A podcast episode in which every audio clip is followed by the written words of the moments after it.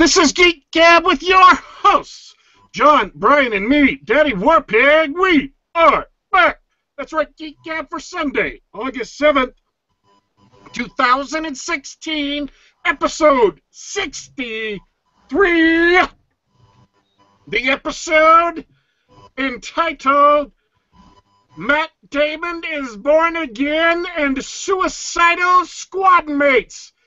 Now, you may wonder why we can't just include the title of the movies in the show.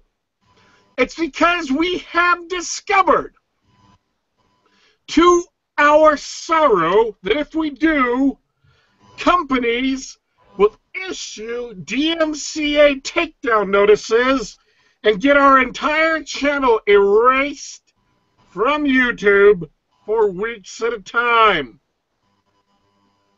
So I have to come up with puns. I have to labor to come up with puns. Painful, painful puns. Which, of course, me being the educated erudite elevated human I am. I sneer at the puns as being the lowest, basest form of humor. And so it physically causes me pain. Obviously, I am telling you the whole and entire truth. I am not shading that a bit. No, never. I would never make a pun not for the brutal and cruel imposition caused by our United States Congress. But I have a question. John, have you had any DMCA takedown notices against you this week? Nope. It's been a pretty quiet week on the litigation front, I must say. I've uh, resolved that by staying inside a lot and playing a lot of games. Anything new and exciting? Uh, nope. There's some uh, there's some great uh, tournaments going on this weekend on Twitch. Watching a lot of Heroes of the Storm, playing a lot of Heroes of the Storm. Um, got uh, almost got my D&D game back up and running. Looking forward to that. Uh, going outside and doing fun things is really popular over the summers, or so I hear. Uh, I, I even had to cancel one weeknight to see uh, Weird Al in concert, which was, I mean, you have to do that, right? Oh, I did. I did a couple years ago. He came uh, came here to Utah to the state fair, and uh, my sister found out about it. Uh, and this is she's now uh, one of my favorite sisters for doing this. Let us knew that it was going on, and so uh, we all got to go see him at the state fair. It was it was just cool. It was awesome. Weird Al is at the top of my list of acts that I've always wanted to see and have somehow managed never to go see. Well, he's he's going around now on his mandatory fun tour, so as the title implies, you have to go. Oh, that's still going on. Oh, good. It Yeah, is- yes, I do. It is technically mandatory. It, it's right there in the title. Okay. So Correct that also. yeah. He so played- I mean, I think that's that's the ultimate in, in geekiness right there. I thought I thought playing Dungeons and Dragons at work was the pinnacle, but no, it was skipping your Dungeons and Dragons games so that you can go see Weird Al at the zoo. That's the that's that's it. he played Yoda in our when we went and saw him. That was awesome. that was his encore. Uh, it- his encore was he and his whole band and, and group and everything got out on stage in Star Wars costumes. They even Yep. had a guy in a Darth Vader costume, and they did uh, Yoda and uh, American Pie. Oh yeah, yep, that same thing. Maybe that's his like general encore because those are like the cloud pre- cloud crowd pleaser numbers. Um, yeah, that was his encore at our at our concert too. Loved it. That was that was just awesome. That's a great concert. Well, what about you, Brian? Are you being sued to smithereens, or are, or are you bringing a lawsuit because I have heard that you are being banned someplace? Yes. Although Twitter is uh, banning me in a, a way that allows them um, maximum plausible deniability. So I'm apparently under some new kind of deep shadow ban that's gone on longer than anyone else's, and uh, I'm honestly fine with it because my my blog traffic and my number of followers on Twitter and Facebook and my book sales couldn't be stronger. the the only bigger the only bigger boost I've gotten has been from Larry's book bomb. So this the shadow ban has resulted in the second biggest spike in my popularity ever. Well, there you have it. Thank you, Jack. Congratulations, Twitter. You, Yep. You've you've tried to strike Brian down and made him more power, powerful than he could possibly imagine. Yes. All right. Well, my week, what I did on Friday was I went to the movie theater in preparation for what was intended to be a Saturday show, but did not turn out to be a Saturday show because my body decided to rebel and uh, throw me to the floor brutally, time after time again, to a kneeling position, and then a prone position, and then a kneeling position again. Um, to a Saturday show, and uh, in preparation for the show, I saw three movies. I saw Star Trek Beyond, I saw Jason Bourne, and I saw Suicide Squad. Now, since uh, John saw Suicide Squad, the last show we had, we've already reviewed it. I'm not going to give extensive notes, except to say it is odd to me in American cinema that men are no longer allowed to save women ever. Like, ever. Never in the entire movie were men allowed to save women. I'm not sure why. That's not true. I am sure why. I'm just not sure why they decided to go with it. I just thought it was an odd decision. And also, the magical transforming uniforms and at one point, magical transforming alien were really confusing to me. They would wear one uniform, get in a piece of equipment for an emergency exit, and when this emergency piece of equipment crash landed on the planet and they were dangling from a parachute, they would magically be wearing a completely different and more complicated uniform. Apparently, the emergency eject pods on the Enterprise come complete with a wardrobe lady to help you change in between scenes. It's a it's a escape pod uniform for your safety to maximize your survival rate. So I was impressed that they went to that lengths to ensure that the captain always looked good. Star Trek Beyond. So so I but before we move on, I I mentioned something last time where there was this really weird scene where none of the camera angles made any sense. Like the whole scene made no logical sense. Do you remember which scene I'm talking about? I, I, I, I remember thinking that lots of the science and the lots of the scenes didn't make any sense. Well, this Um, was like this was like particularly egregious uh, camera work and and editing. Oh, is that the one where they were running around inside something? It was no, it was the uh, they were sliding down the roof of the Enterprise. Oh yeah. Oh, yeah.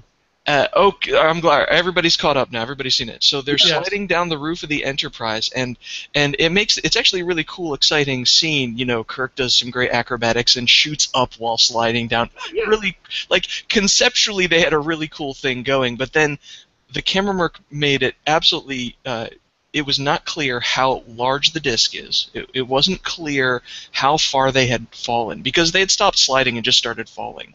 Yeah. And it's also not clear how they survived. Uh, you know the uh, the the uh, the head of the Enterprise, the the disc falling on them.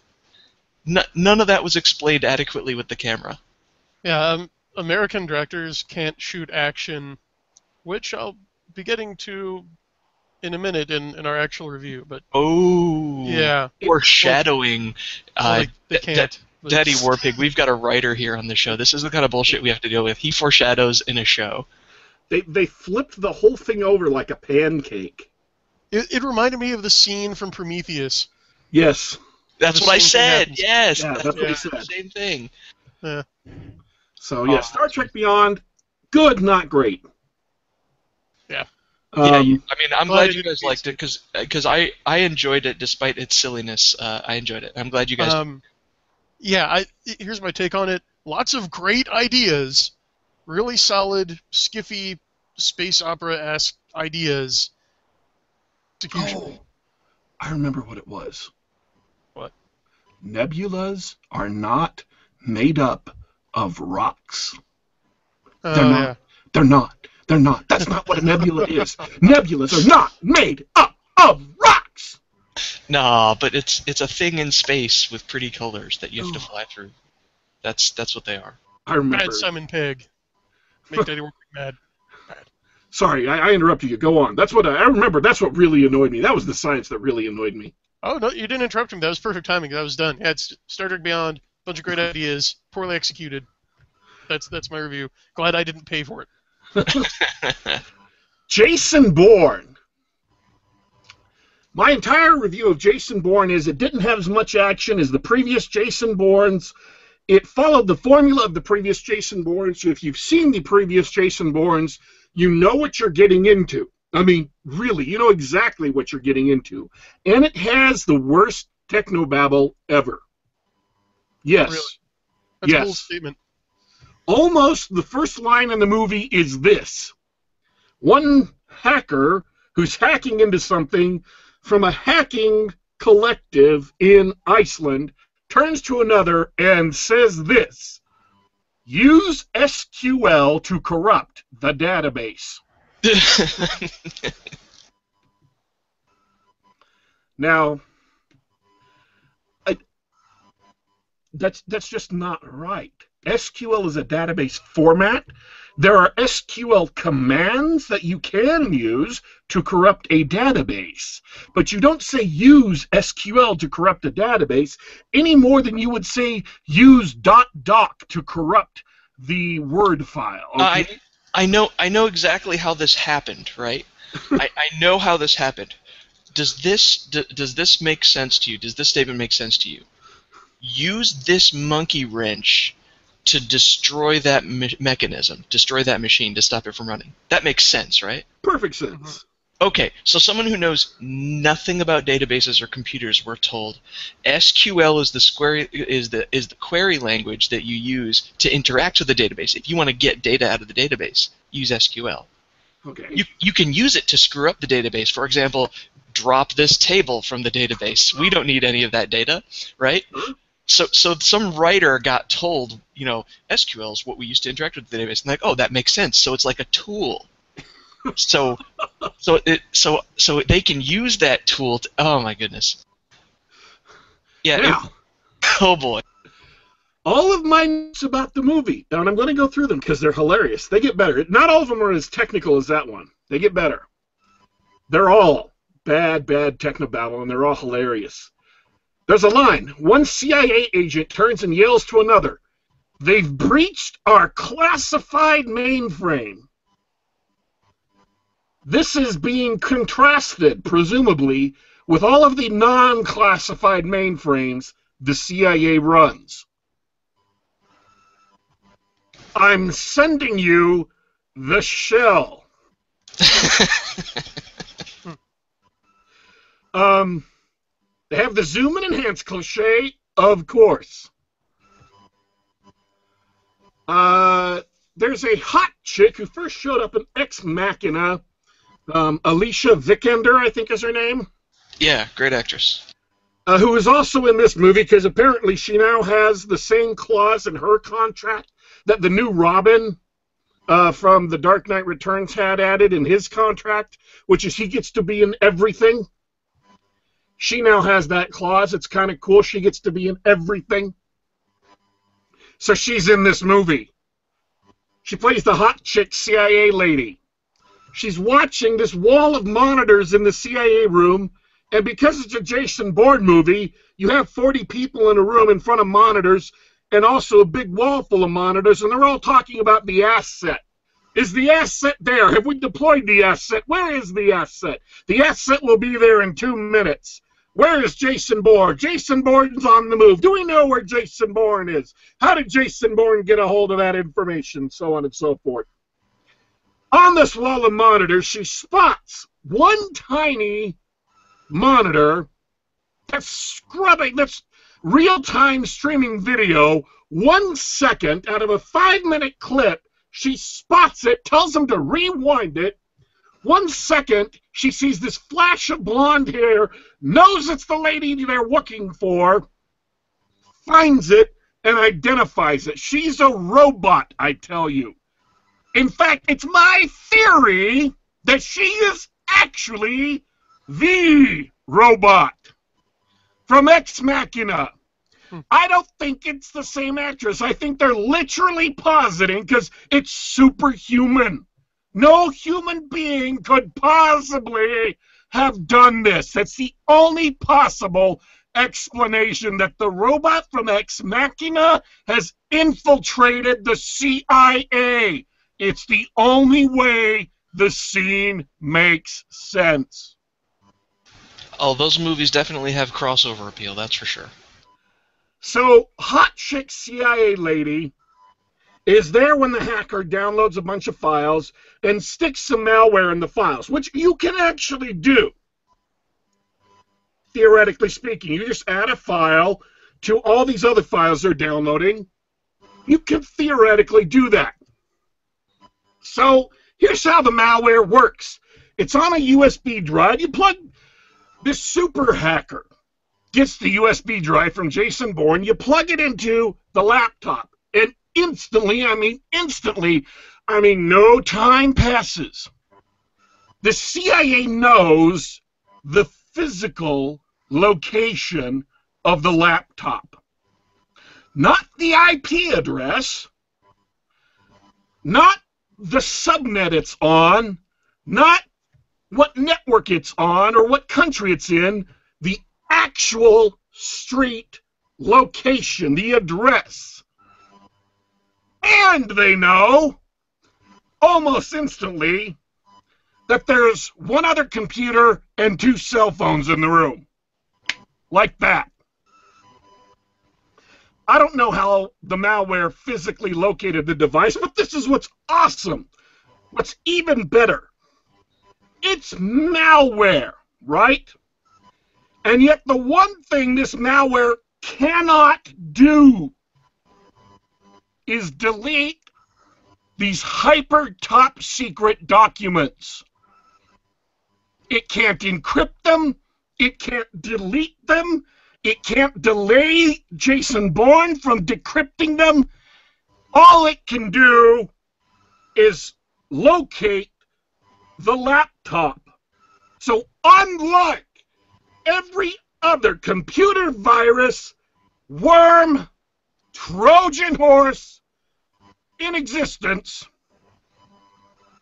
this malware can't do any of that. But wait! The lady, the hot chick, who might actually physically be the robot from Ex Machina says, they've got a cell phone in the room. And you can hack the cell phone and use the cell phone to delete the files on the laptop.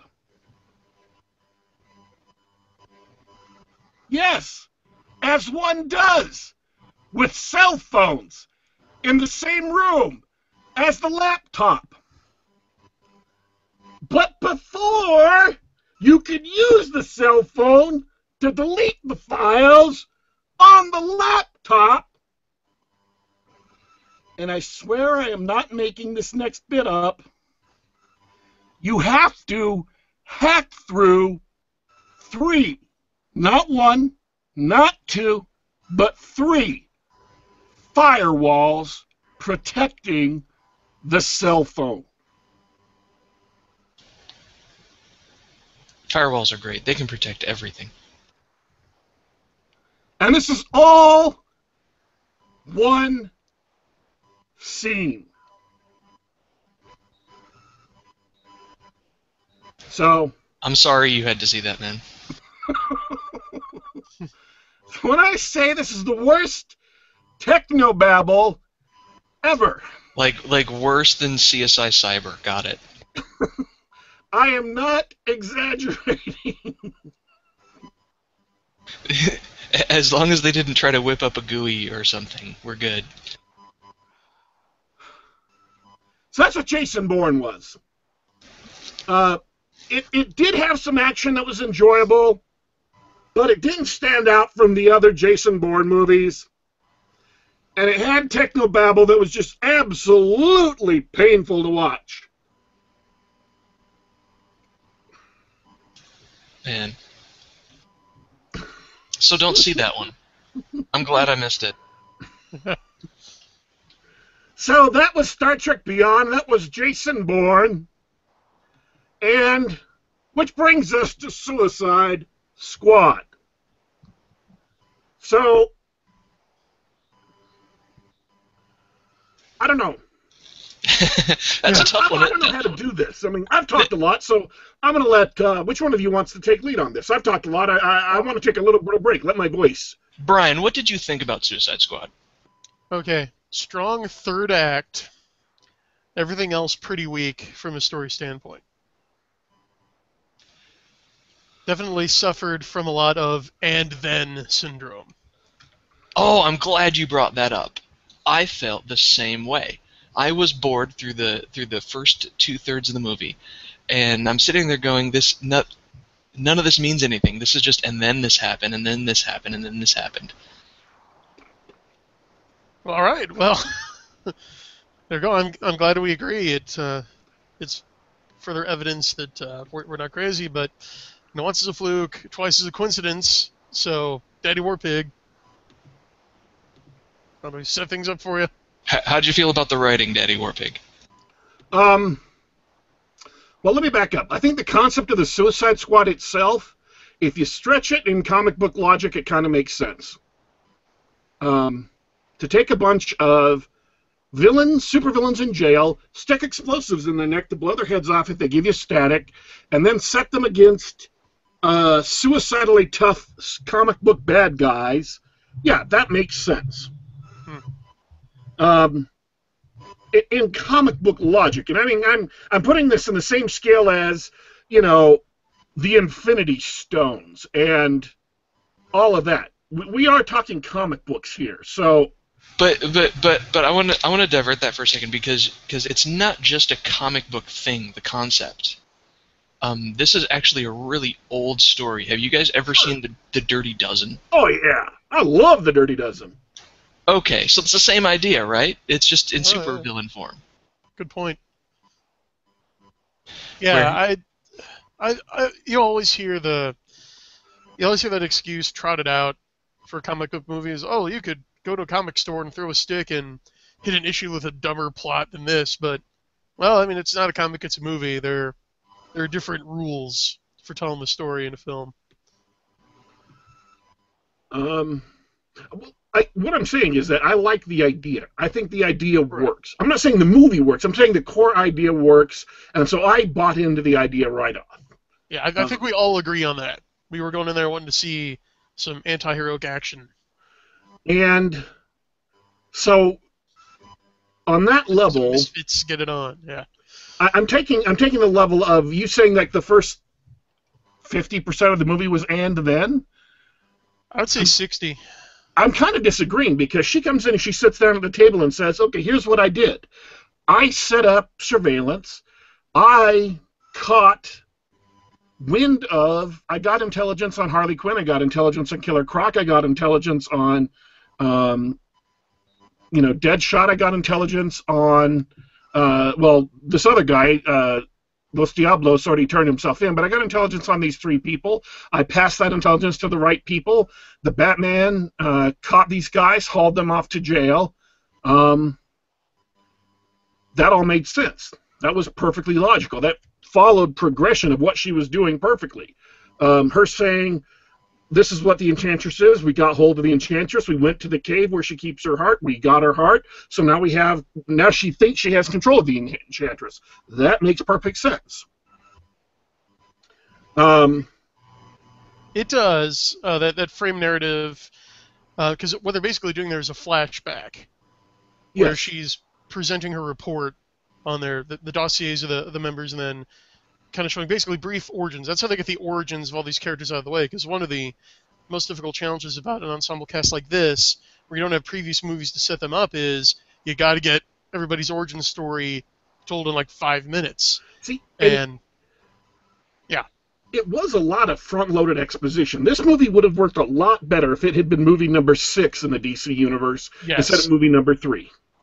yeah, and the one, however, the one glaring counterexample in the dossiers is when they're dealing with um, Flag and Enchantress, because there are a couple of times where there's a jarring, tense break because everything else is a flashback, and then occasionally those two, when they cut to them, it's in the present, Yeah. or and that and it takes a minute to catch up. Like, oh, well, when did that happen? Yes. And they try to weave it in later, and it it's a bit difficult to wrap your head around and get the sequence right.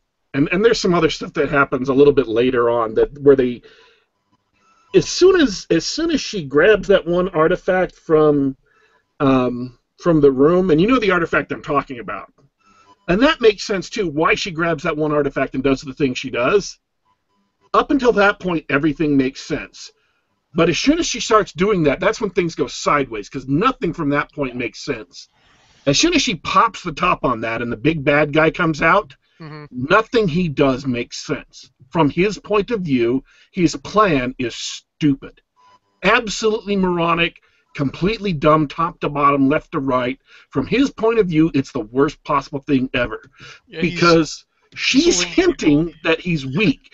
She's hinting that he needs to hide and gain strength from humans. And so, what he should be doing at that point is playing sort of the alien game. Like in the movie Aliens, where it scuttles off, it hides, it emerges, it grabs a person stealthily, and you see a bunch of uh, secrety, you know, disappearances, and then all of a sudden, boom, things blow up, and that's when you send the Suicide Squad in. But almost, I mean, instantly, big things start happening in public, on a station, in front of cameras, and everybody knows about it. Completely stupid and made no sense.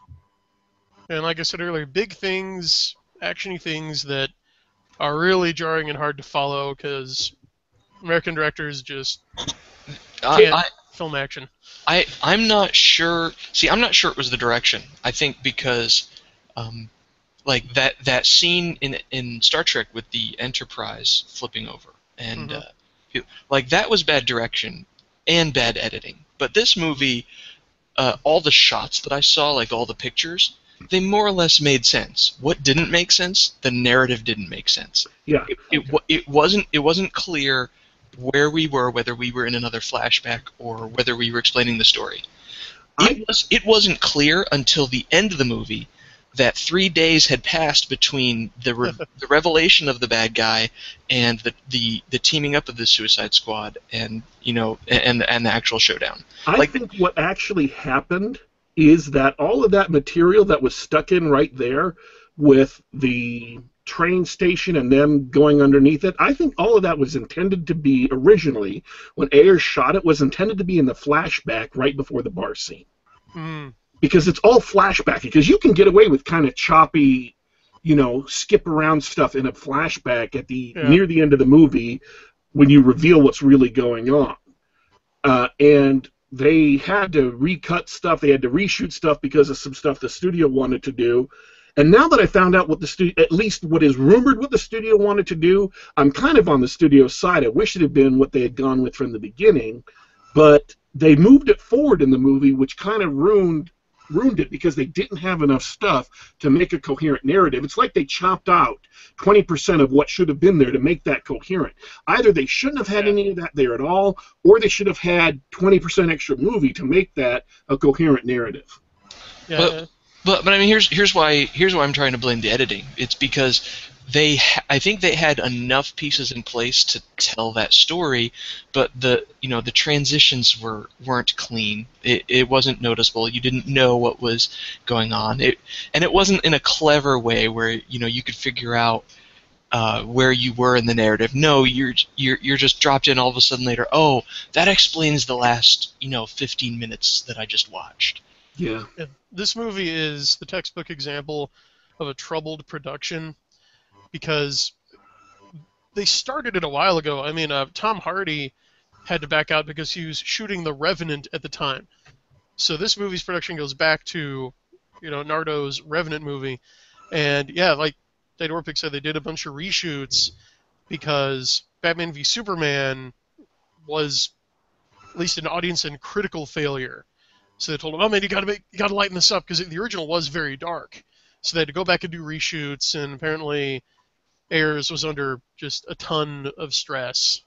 Well, that, that must that must explain that must explain some of the brighter spots of the movie because the most enjoyable spots of the movie were also the most tonally dissonant of the movie.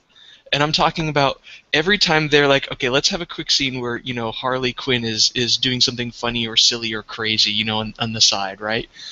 Yeah. Um, and they were always chopped in really awkwardly with the action. Like the it was the tone wasn't the tone wasn't the same. The jokes kind of fell flat.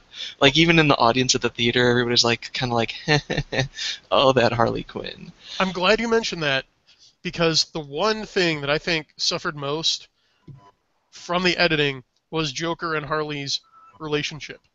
Because everywhere else it is dysfunctional. It's even abusive. Where every once in a while, I mean, they're two sociopaths, they try to kill each other. And that was apparently depicted in the original cut, but they cut out all the scenes of Joker and Harley like pulling guns on each other and you know, like shoving themselves each other out of vehicles and stuff. Uh, they they cut that out to make make them more sympathetic. Oh, I didn't know that. Wow. Yeah, like um, Which which is funny, but you know what? It it succeeded. It was it was really bad for Joker and Harley, but but it, it succeeded because they, they spend a lot of those scenes in these sort of really creepy romantic uh, flashbacks, and then later in the movie, she's the only one who has an has an actual emotional payoff because they spent so much time Yeah. on that nasty, gross, unbelievable, you know, uh, love story, uh, and then you're like, oh, oh, the the emotional the cathartic moment of this movie is where they're all being tempted with their heart's desire. They're all being shown visions of what they really want, and Harley's. Like I'm not going to spoil it, but her- perfect. Yes, that actually had me misting up a bit. That that was very well done, and it's why the third act is strong because all the characters do have an arc. They do get a moment to shine. They do have a payoff. Hers is by far the strongest because of that. the from what I read, and this is just rumors because we don't know for sure, but this is rumors from a leak. The stuff that was added by the studio included the introductions to the characters, where they were kind of they had that uh, almost foil card effect on the screen, and each character had their own pop song. Yeah, That was added by the studio. I, I kind of liked that actually. See, I liked that a lot. I thought that's what because the when the first trailer came out, the audiences really responded to that effect. Um, and so the fact that they went back and they tried to make the movie match the tone of that trailer, and then all the other trailers have played into that tone with different songs, and they have tried to play that part up because that's what audiences really responded to. That's what they thought they were going. Yes, crazy. Yes, villainous.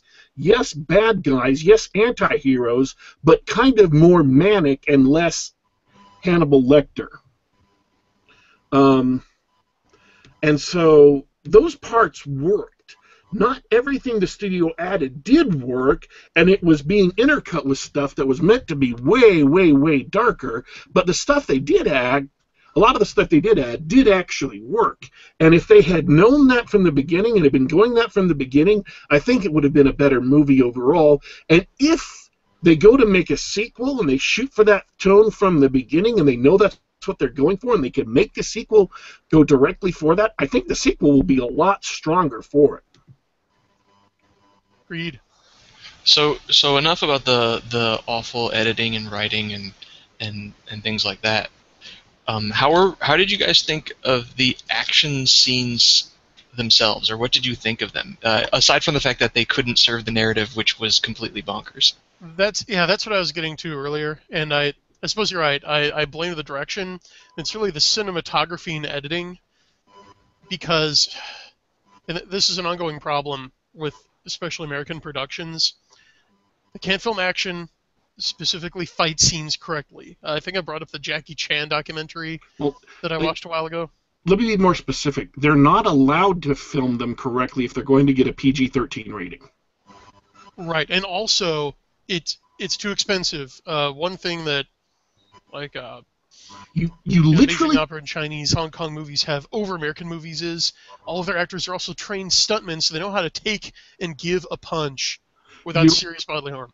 you are not allowed to show a fist impacting someone's face with a PG-13 rating anymore. Didn't used to be the case, is Oh. now. Okay, yeah, that's that's it then. I mean, you cannot accurately convey the, the full impact and You can show the the fist coming weight of of action show the fist coming in. You can show the fist pulling away, and you can show the person, you know, recoiling from it. You cannot show the fist impacting someone's face and get a PG-13 rating. It automatically makes it R. Do they know what that does to people's brains? Our, our brains are pattern recognition engines. It that's It- why. See, in Hong Kong, they actually show the hit twice. Yeah. They cut it so you see it twice, and you can actually feel it, and it's visceral. Whereas it just looks like um, it, It- looks like a shadow played out. It it, looks fake.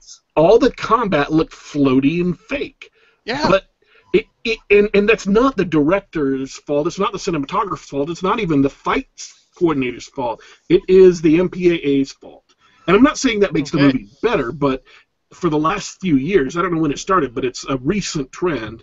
That's been the way the MPAA has ruled. I think uh, I think action movies have suffered for it. I, I- there's no reason to require R in action movies. I think it's that's just a terrible rule.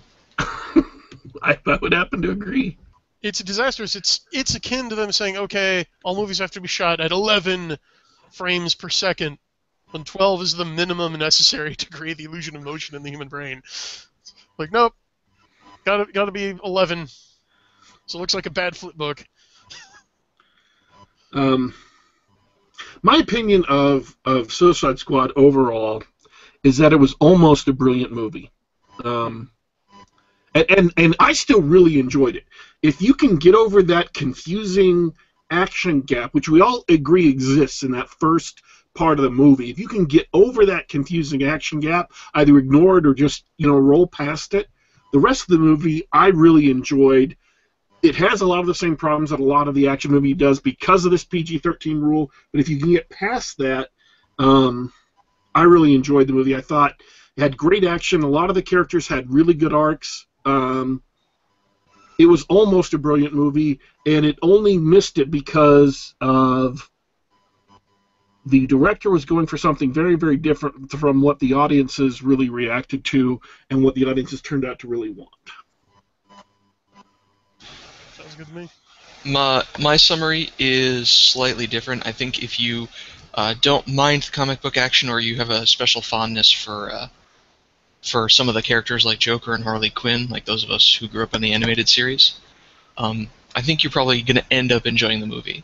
But I think as a movie, uh, the I think the script is a complete disaster, and like we were talking about earlier, the the editing really. And, and I'm I'm glad that I heard about the studio stuff because I'd hate to think that like there's this one guy or like this one team that edited the movie that that like I'm shitting on right now. Yeah. Like I, I, I'm I'm glad to hear that a, that a couple of uh, guys came in with suits and said, hey, this has to change, right, and and sort of messed up his job because I'd feel bad for that guy, right? Mhm. Um, but but I think it starts with the script, and I think the script is a disaster. And uh, so if you like if you like Joker or you like some of the characters and you want to see a, you know a bunch of stupid action, you can watch it. If you like movies, this is a terrible movie.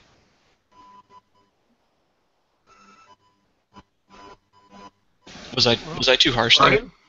Uh, I'm absorbing that. that. That was pretty strong. If you like movies, this is a terrible movie. Uh, I I wouldn't go that far. There are parts that are terrible. It is good, even great elements alloyed with terrible elements, or at least um, elements that in a different movie would have been good, but not here. It just it doesn't really know what it wants to be. Is I suppose the problem. Yes. Here's here's the thing, and I've been thinking about this since I saw the movie. Um, I, actually, I'm sorry, I interrupted you. Please finish. No, I was done. Okay. Um, I need to say over after after. Uh, I think that might possibly get annoying.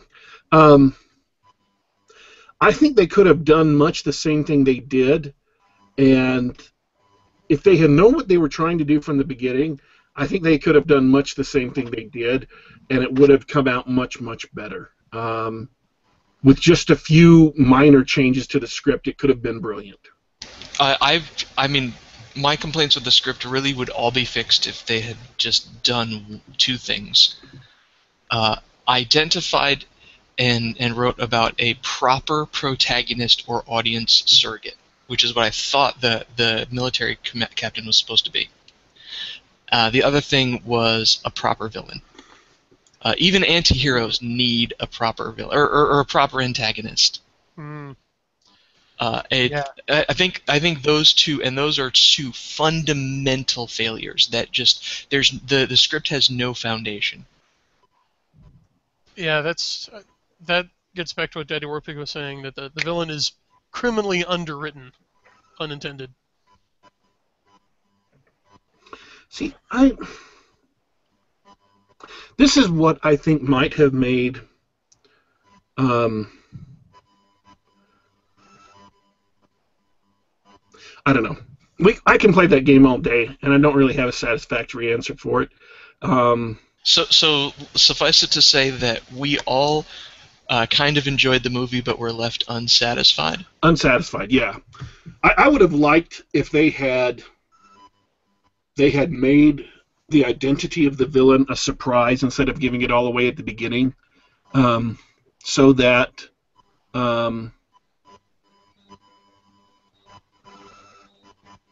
so that you found out when the villains found out when Deadshot and Harley and Croc and Katana and uh, Los Diablos found out that oh hey, you know Right, it was this person all along. it was you know yeah it was this person all along, and then you're like oh oh my no wonder Flag has been X no wonder you know Waller has been Y no wonder things have been Z. That might have been more impactful.